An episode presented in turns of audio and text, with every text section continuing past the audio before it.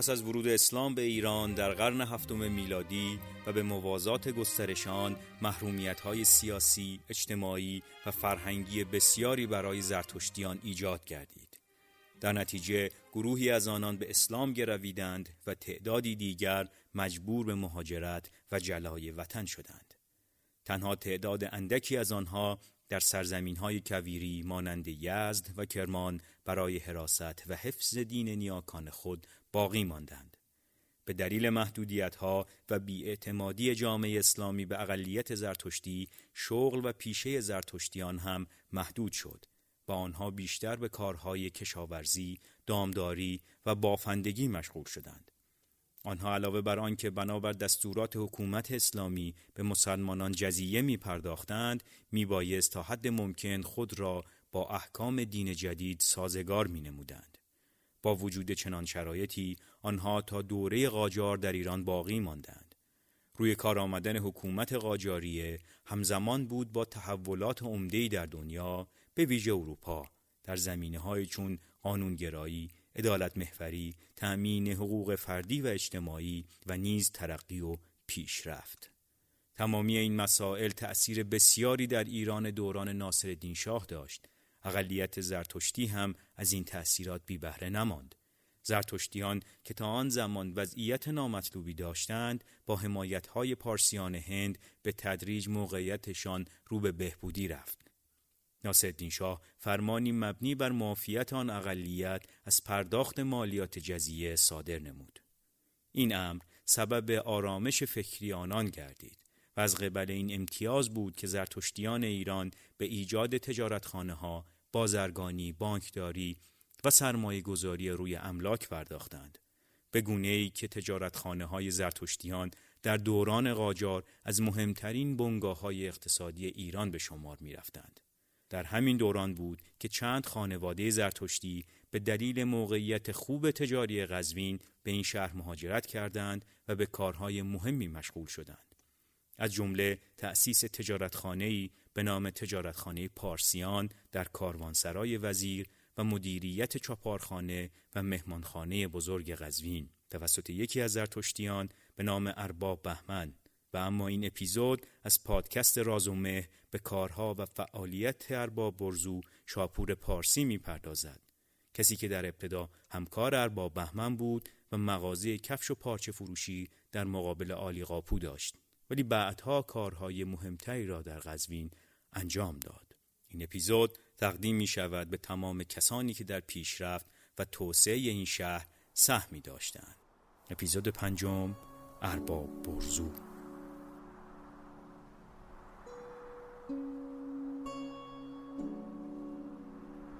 من راز هستم گرمم و هزاران سال است که از جنوب شرقی ایران به این دشت می آیم. من مه هستم. سردم و از کوههای شمال گذر می کنم تا نزد تو برسم. ما از راه دور می آییم از هزاره تاریخ. از اولین نگاه به یاد آر. عمری دراز به سر کرده ایم. عمری به بلندای تاریخ از آن زمان که این دشت منزلگه اجدادت بود تا هنگامه تو.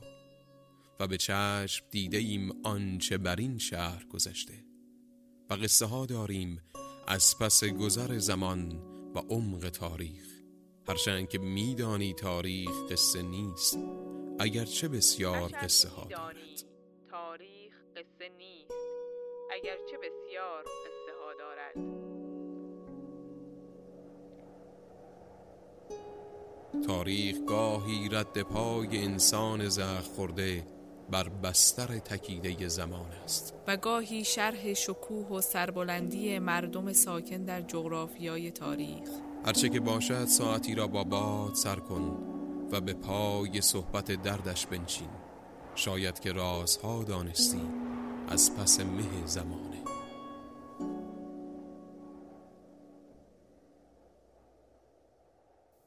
سلام این بار داستان از زمانی شروع میشه که نه قزوین و نه هیچ کجای دیگه توی ایران روی آرامش ندارن. ایران با وجود اعلام بیطرفی در جنگ جهانی اول در اشغال نیروهای بیگانه بود. و حتی بعد از اتمام جنگ هم نیروهای روس و انگلیس برای حفظ قدرت در ایران موندن و قزوین به خاطر موقعیتش که از طرفی به پایتخت نزدیک بود و از طرفی جهت مقابله با جنبش جنگل پایگاه مهمی برای اونها محسوب می‌شد در اشغال این دو نیرو موند. وقتی ژنرال دنسترویل انگلیسی و نیروهاش در فوریه 1918 به قزوین وارد شدند، شهر پر از قشون روسی بود و مردم زیر فشار حضور خارجی هایی که در ظاهر با هم همکاری می کردن اما در باطن هر کدوم به فکر تسلط خودشون بر ایران بودن چیزی جز قحطی و ناآرامی نصیبشون نمی‌شد. در همین اوضاع و احوال ارباب برزو تصمیم به ساخت هتلی مدرن در غرب مجموعه دولتخانه صفوی و خیابان پیغمبریه گرفت. در اون زمان مهمانخانه بزرگ قزوین از رونق افتاده بود و مکانهای اقامتی دیگه قزوین مثل هتل پاریس هم خیلی قابل توجه نبودند. در حالی که گراند هتل تونست خیلی زود اسمش رو روی زبونها بندازه.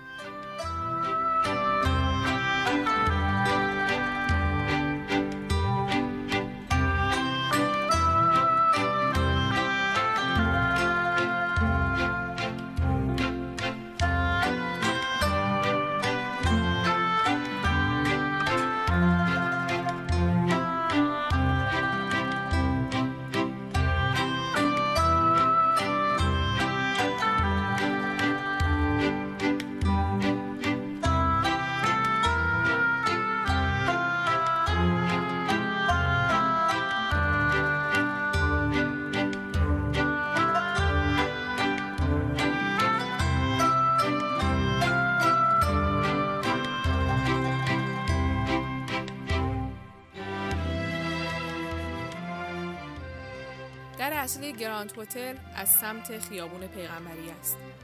دو طرف ورودی روکوب چوبی داره و روی تابلوی سردر نوشته شده مهمانخانه بزرگ که همون ترجمه گراند هتله.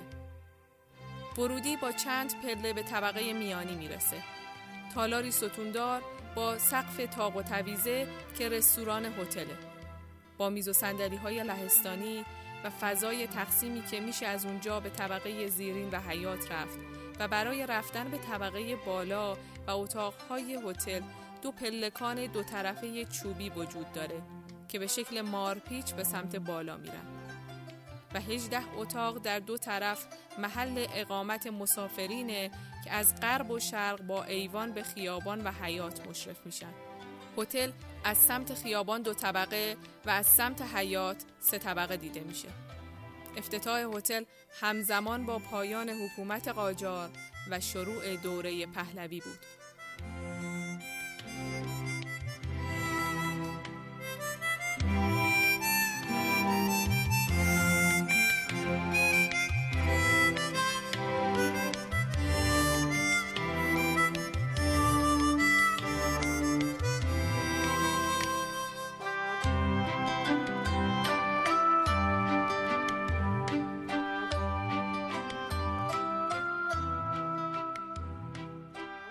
زمانی که دیویزیون ها شامل سربازان ایرانی و روسی بود و فرمانده اون هم شخصی به نام سرهنگ استراوسلسکی بود انگلیسی ها در تلاش بودن روزها رو از میدون بدر کنن و کنترل ها رو خودشون به دست بگیرن. اینجا بود که ژنرال آیرونساید فرمانده نیروهای انگلیسی در شمال ایران ستادش رو در قزوین برقرار کرد. در سال 1920 ایران در آستانه هرج و مرج بود. قوای بریتانیا اساساً به این علت در قزوین مستقر شد که از حجوم بلشویک ها جلوگیری کنه. اونها می‌خواستن نفوذ بریتانیا جانشین نفوذ روس ها بشه و این از طریق تجدید سازمان قزاق ها ممکن بود. اما آیرون سایت چطور موفق به این کار شد؟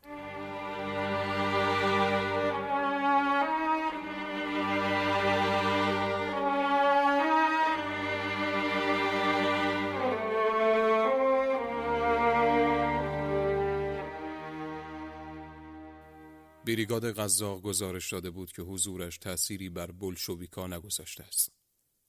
بلشویکا مواضع خود را در انزلی مستحکم کرده بودند و از پشتیبانی آتش توپ ناوگان خود نیز برخوردار بودند. ظاهرا عملیات علیه بلشویکا به پایان رسیده بود. سرهنگ استرافلسکی اجازه می‌خواست که به منظور تجدید قوا از رش عقب نشینی کند. شاه هم به او تلگرام زده بود که قوای او باید دست کم برای مدت یک ماه به تهران عقب نشینی کند. من به این نتیجه رسیدم که عقب نشینی آنها غریب الوقوع خواهد بود. مسئله مهم این بود که با قزاقها چه باید کرد؟ آیا من می باید آنها را در قزوین یا منجیل نگه می داشتم یا می بایستی بگذارم آنها به پای تخت بروند؟ احساس من این بود که اگر پای آنها به تهران برسد دیگر هیچ چیزی نمی‌تواند آنها را از آن شهر بیرون بکشد. حضور آنها در تهران ممکن بود تاثیر بدی بر سیاست بریتانیا در مورد ایران داشته باشد. وزیر مختار انگلیس به شاه گفته بود که غذاخا در قزوین بهتر از تهران می توانند تجدید قوا کنند. پس از یک بحث طولانی آنها به این نتیجه رسیدند که اگر لازم شود که غذاخا از رش عقب نشینی کنند باید در قزوین و زیر نظر من به تجدید قوا و تجدید سازمان آنها اقدام شود. همانطور که انتظار داشتم شکست قزاقها غریب الوقوع بود. استارفلسکی پس از آنکه تلگرام نامیدانه به تهران مخابره کرد عقب نشینی از رش را آغاز کرد. عملیات تا اینجا با موفقیت انجام شده بود. اما هنوز می بایست کار پردردسر رساندن غذاها به اردوگاهی در آقبابا در چند مایلی قزوین را نیز به انجام برسانیم. من نقشه این کار را از پیش کشیده بودم. اما در آخرین لحظه به من اطلاع دادند که کار جدا کردن افسران روسی از افرادشان به عهده من گذارده شده است. خوشبختانه حرکتی از استرافسلسکی سر زد که به نفع ما تمام شد. به محضی که او دید نفراتش از دومین تنگه به سلامت گذشتن سوار اتومبیل شد و از طریق قزوین به تهران رفت. او در اداره پست قزوین مدتی دراز توقف کرد تا تلگرافی به شاه اطلاع دهد که به زودی به نزد او خواهد رفت. همچنین طی تلگرام بلند بالای دیگری به بریگاد قزاق دستور داد که در شمال قزوین اردو بزنند. مأمورین استراق سم ما تلگرام او خطاب به شاه را توقیف کردند و در تلگرام دوم نیز طوری دستکاری کردند که نشان می‌داد به بریگاد قزاق دستور داده شده در آقا بابا اردو بزنند. در این بین استرافلسکی به تهران رسید و شاه او را به حضور پذیرفت. در دربار به استرافلسکی گفته شد که از مقامش اخراج شده است و تمام افسران و افراد روسی باید در اسرع وقت از بریگاد قزاق جدا شده و به بغداد اعزام گردند. اخراج او می بایستی ضربه تکان دهندی برایش باشد. ولی ظاهرا او امیدش را از دست نداده بود. زیرا خود را با اتومبیل به اولین شعبه تلگراف خارج از تهران رساند و به بریگاد قزاق تلگرافی دستور داد که در دهکده‌ای به نام آنجله که نیمه راه تهران به قزوین در قسمت شمال جاده یستی واقع شده مستقر شود. قرار بود او شخصا در آن محل دستورات بعدی را به بریگاد بدهد. بر حسب معمول افراد قسمت استراق سم ما در این تلگرام نیز دستکاری هایی کردند. در تلگرام ساختگی به بریگاد قزاق دستور داده شده بود که در اردوگاه آقا بابا بمانند. اما به افسران روسی و همچنین افسران جوز گفته شده بود که خود را به ساختمان حکومتی در قزوین برسانند و در آنجا با استرافلسکی ملاقات کنند. وقتی سرکله استرافلسکی در آنجله پیدا شد، یک خودروی زره پوش او را به قزوین برد تا به دیگر افسران روسی که اینک در آن شهر در بازداشت به سر می بردن ملحق شود. ما شانس آوردیم و حقی که به روسا زدیم بدون هیچ اشکالی به نتیجه مطلوب رسید.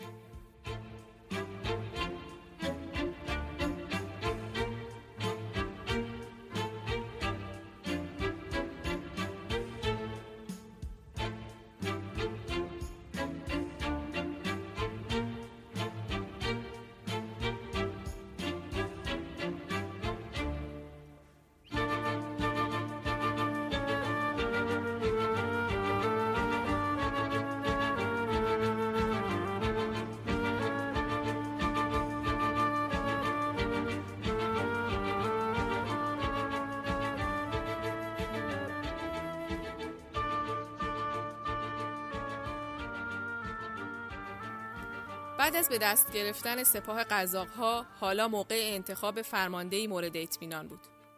آیرونساید تصمیم گرفت رضا میرپنج رو که فردی سخت گوش و با لیاقت می‌دونه به طور موقت به فرماندهی ها منصوب کنه. وقوع انقلاب 1917 روسیه باعث شد نیروهای روسی ایران رو تخلیه کنند. اما انگلیسی ها تا سه سال بعد از اون هم موندن ولی کم کم متوجه شدن که بهتر ایران رو ترک کنن و به نوعی کنترل از راه دور بر اوضاع داشته باشند. و اینطور بود که مسئولیت مهمتری بر دوش رضاخان گذاشته شد. ماهای پایانی سال 1299 شمسی بود. رضاخان قدم زنان از خیابونهای قزوین گذشت تا اینکه به جلوی گراند هتل رسید. از پله های چوبی بالا رفت. در طبقه دوم از یکی از کارکنان هتل سراغ اتاق ژنرال آیرونساید رو گرفت. به یکی از اتاقهای انتهای راه رو راهنمایی شد.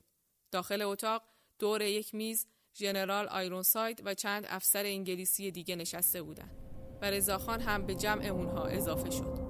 من با رضاخان صحبت کردم و سرکردگی غذاقان ایرانی را به طور قطعی به او سپردم.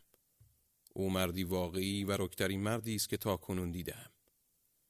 به او گفتم که قصد دارم به تدریج او را از قید تسلط خود رها سازم. دو نکته را برایش روشن ساختم. هنگامی که از هم جدا می شویم نباید بکوشد مرا از پوش هدف قرار دهد و اگر چنین کند این کار به نابودیش منجر خواهد شد. شاه تحت هیچ شرایطی نباید برکنار شود. رضا با چرب زبانی قول داد و من و او دست یکدیگر را فشردیم.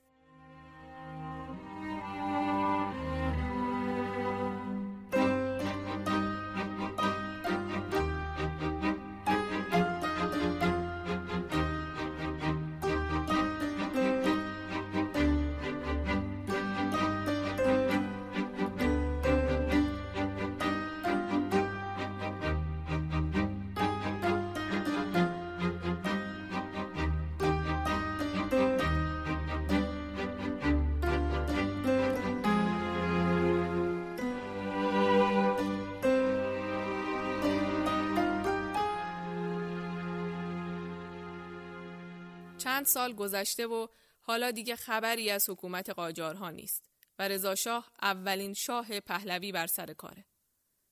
با رفتن نیروهای نظامی از قزوین شهر آرامتر شده و ارباب برزو فرصت کرده تا سر و سامونی به گراند هتل بده و اولین چیزی که نیاز داشت برق بود.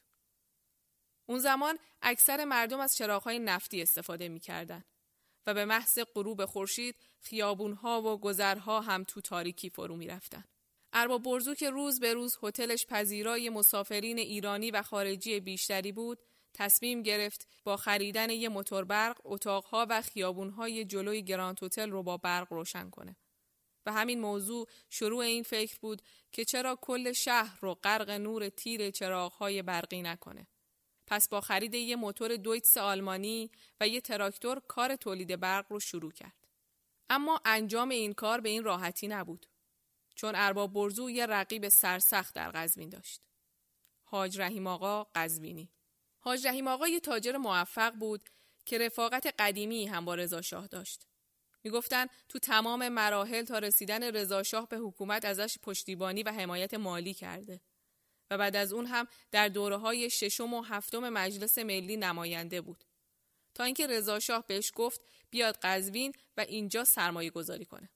حاج رحیم آقا هم که سابقه زیادی در کار دایر کردن کارخونه داشت تصمیم به ساخت کارخونه نخریسی و پارچه بافی توی قزوین می‌گیره. کارخونه سال 1306 شمسی جایی در بیرون دروازه درب کوشک احداث شد و برای افتتاح حتی خود رضا شاه هم اومد. حاج رحیم آقا هم با توجه به موتور برقی که برای کارخونه تهیه کرده بود تصمیم داشت تولید برق شهر رو هم به دست بگیره. و از اینجا بود که رقابت این دو که هر کدوم هم طرفدارهای خودشون رو داشتن شروع شد. و حتی کار به روزنامه ها کشید. روزنامه اطلاعات 19 مرداد 1306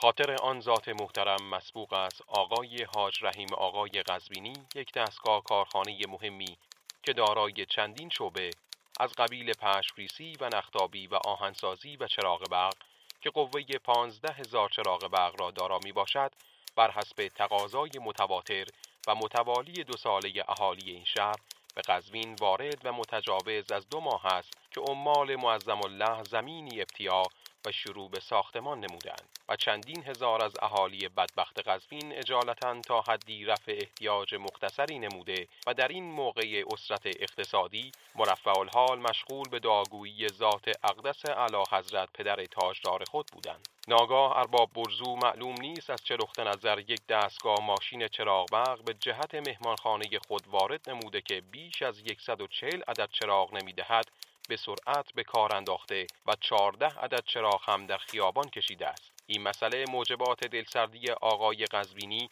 و عمال ایشان را فراهم ساخته. روز گذشته دو نفر از طرف ایشان وارد و در صدد هستند بسات گسترده را جمع و یک مش کارگر پریشان قزوین را به حال اسف سابق که هر بیننده را به رقت می آورد عودت دهند.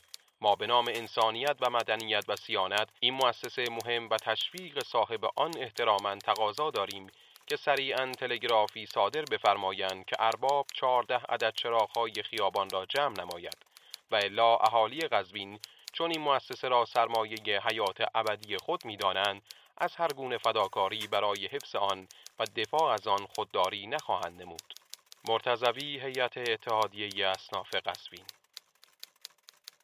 ارتباط حاج رحیم آقا با رضاشاه کار رو برای ارباب برزو سخت کرده بود. طوری که شش روز نگذشته خبر جدیدی در روزنامه اطلاعات چاپ شد.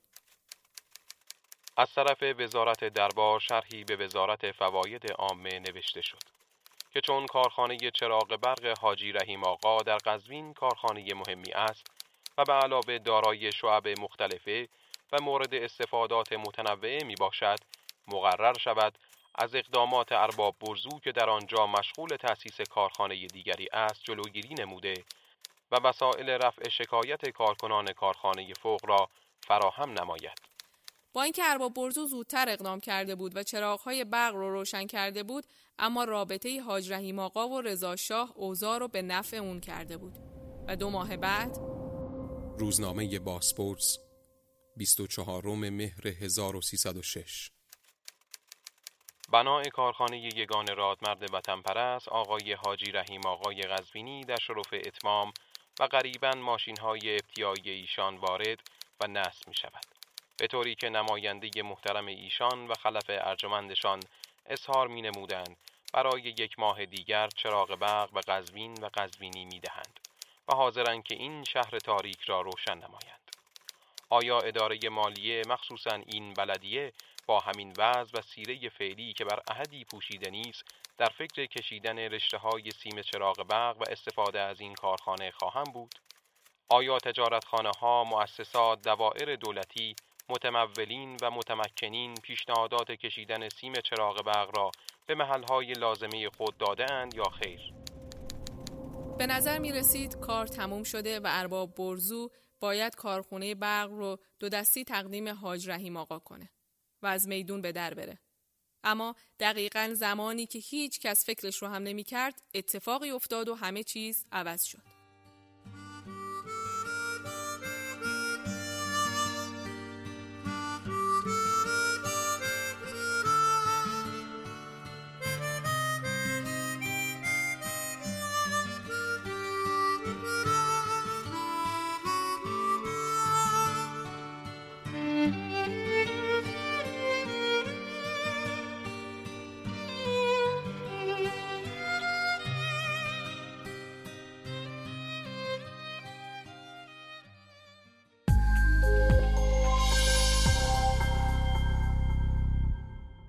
اسپانسر این اپیزود رازومه فروشگاه اینترنتی محصولات روستایی بریچه است.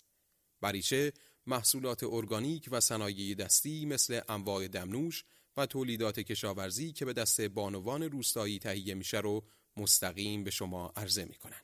می‌تونین از طریق پیج اینستاگرامشون بریچه dot organic و سایت بریچه dot ir لیست و قیمت تمام محصولاتشون رو ببینید. در ضمن تمام بسته‌بندی هاشون هم دوستدار محیط زیسته. لینک های دسترسی به بریچه رو تو کپشن همین اپیزود می‌ذاریم. بریچه dot ir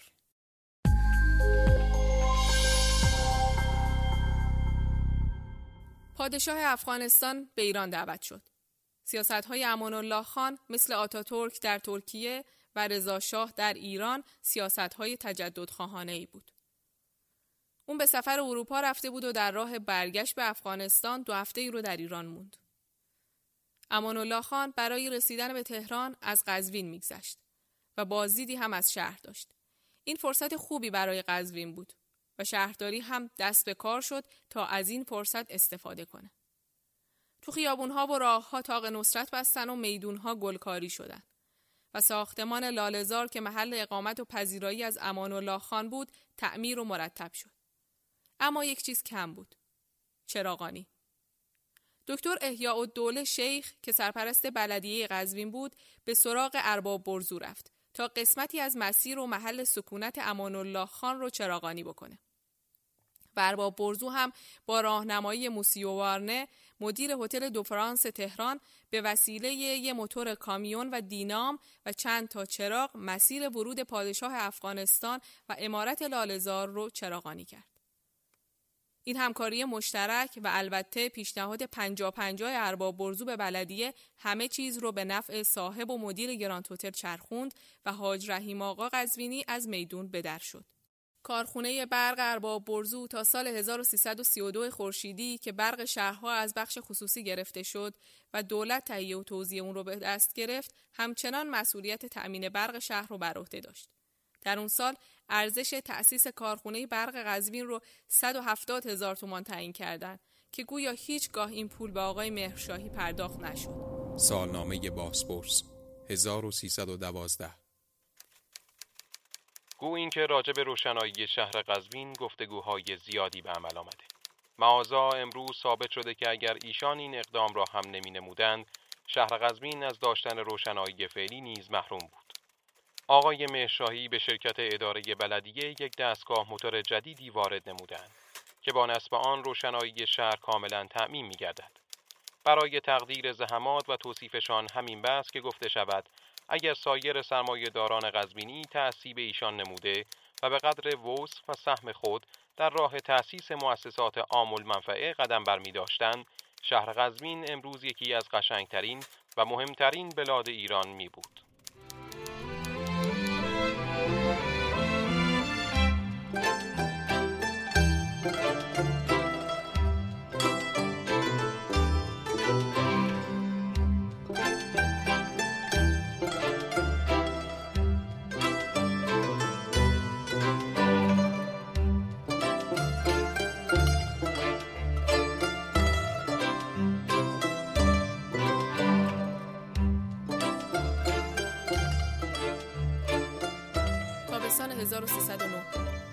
شبی مهتابی نسیم آرام و خنک می‌وزید. صندلی ها در باغچه حیاط گراند هتل چیده شده بودند و آپارات مارک AEG ای که ارباب برزو به تازگی خریده بود تصاویر صامت رو فریم به فریم بر پرده نمایش می‌داد و راوی هم با صدای بلند میان نویس ها رو برای تماشاچی ها می‌خوند. یک سال بعد همونجا یک سالن سینما ساخته شد. تا قبل از این هم جاهایی مثل مدرسه ارامنه و هتل پاریس در قزوین فیلم نمایش می‌دادند اما هیچ کدوم از اونها سالن سینما نبودند و ارباب برزو اولین سالن سینمای قزوین رو ساخت. آغاز هر کار ستایش پروردگار است. به خواست پروردگار در روز یکشنبه نهم مرداد 1311 نمایشگاه شاپور گشوده می شود. از آن فرزانه نامدار نیازمندم گامرنجه فرموده و این بنده ناچیز را سرفراز و سپاسگزار فرمایند دیده در راه برزوی شاپور مهشاهی سالن سینما شاهپور در دو طبقه و با حدود 500 تا 700 نفر گنجایش که بعدها به اسم سینما ایران شناخته می‌شد با حضور رؤسای ادارات دولتی و تعدادی از اهالی سرشناس شهر افتتاح شد. ساعت هفت شب مهمانها پذیرایی شدن و یک ساعت بعد فیلم شارلاتان امروزه در هفت پرده به نمایش در اومد.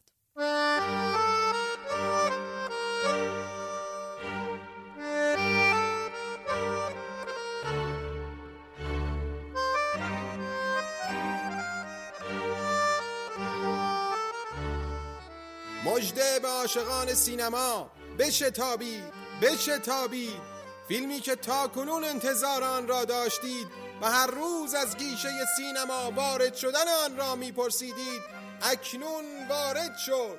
سینما شاپور امشب از سریال با عظمت مشهور عالم که میلیون ها برای برداشتن آن خرج شده عقاب سفید به اشتراک یک ستاره سینما که تازه روشن شده. روت رولند.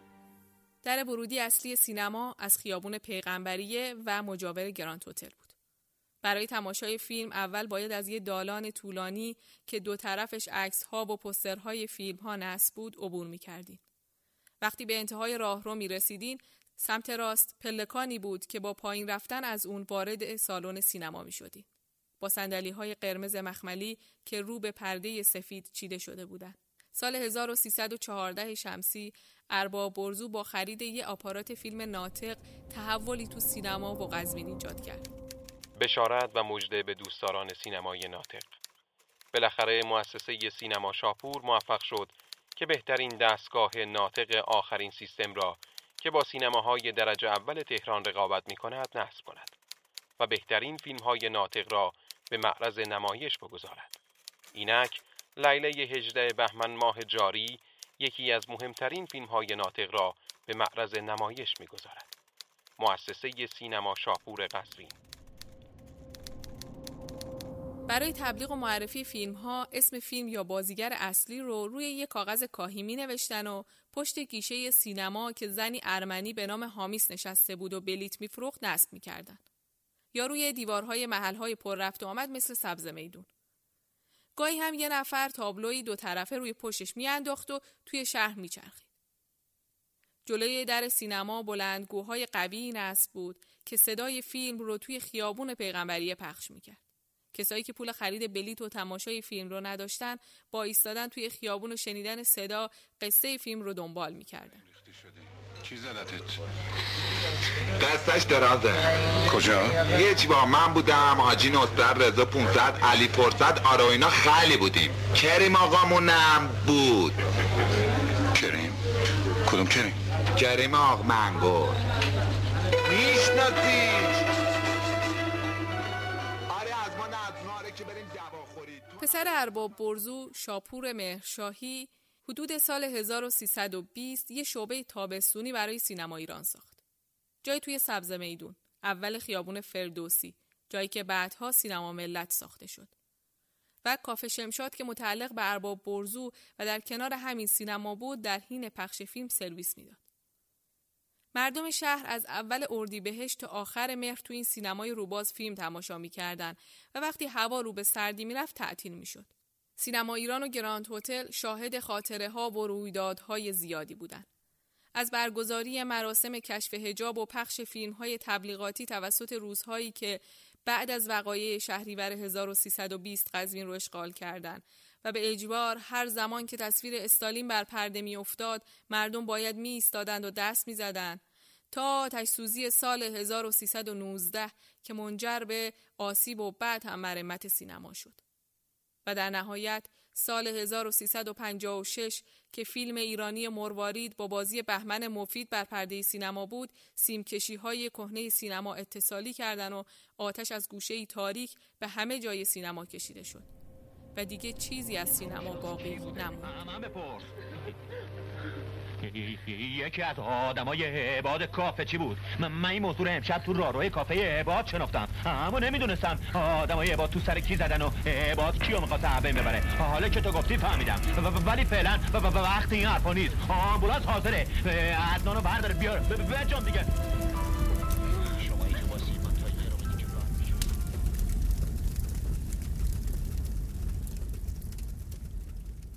ارباب برزو نبود وقتی که روزها دوباره به قزوین هجوم آوردن.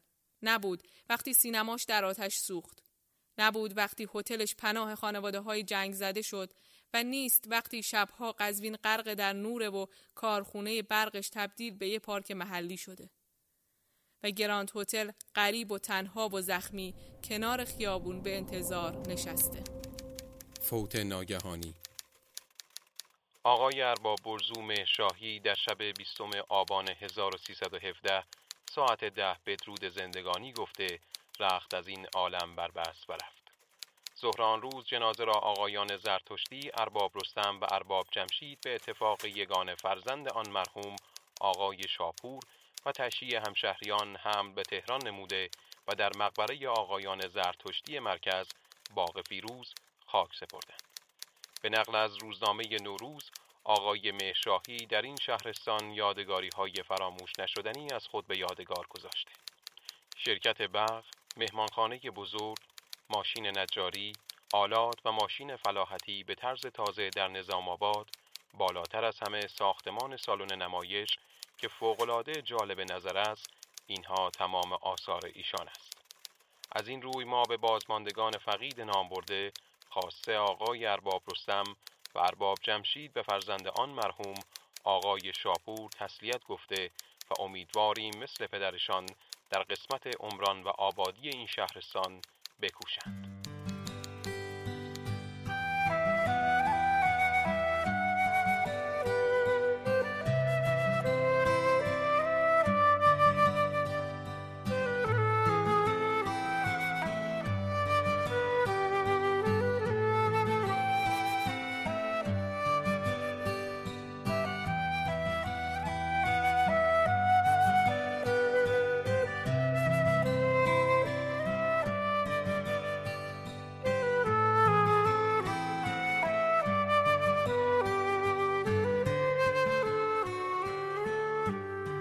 اپیزود پنجم و اولین اپیزود سال 1400 رو شنیدید که در فروردین ماه منتشر شد. رازومه سال جدید رو سالی پر از سلامتی و شادی براتون آرزو می‌کنه و امیدواریم ما هم در سایه حمایت های شما بتونیم این راه رو ادامه بدیم و اپیزودهای بیشتری تولید کنیم. طبق معمول ازتون می‌خوایم نظراتتون رو در پیج اینستاگراممون و همینطور Castbox به گوشمون برسونید. با معرفی پادکست فارسی به دوستانتون افراد بیشتری را با این دنیای جدید آشنا کنید. روزگارتون خوش.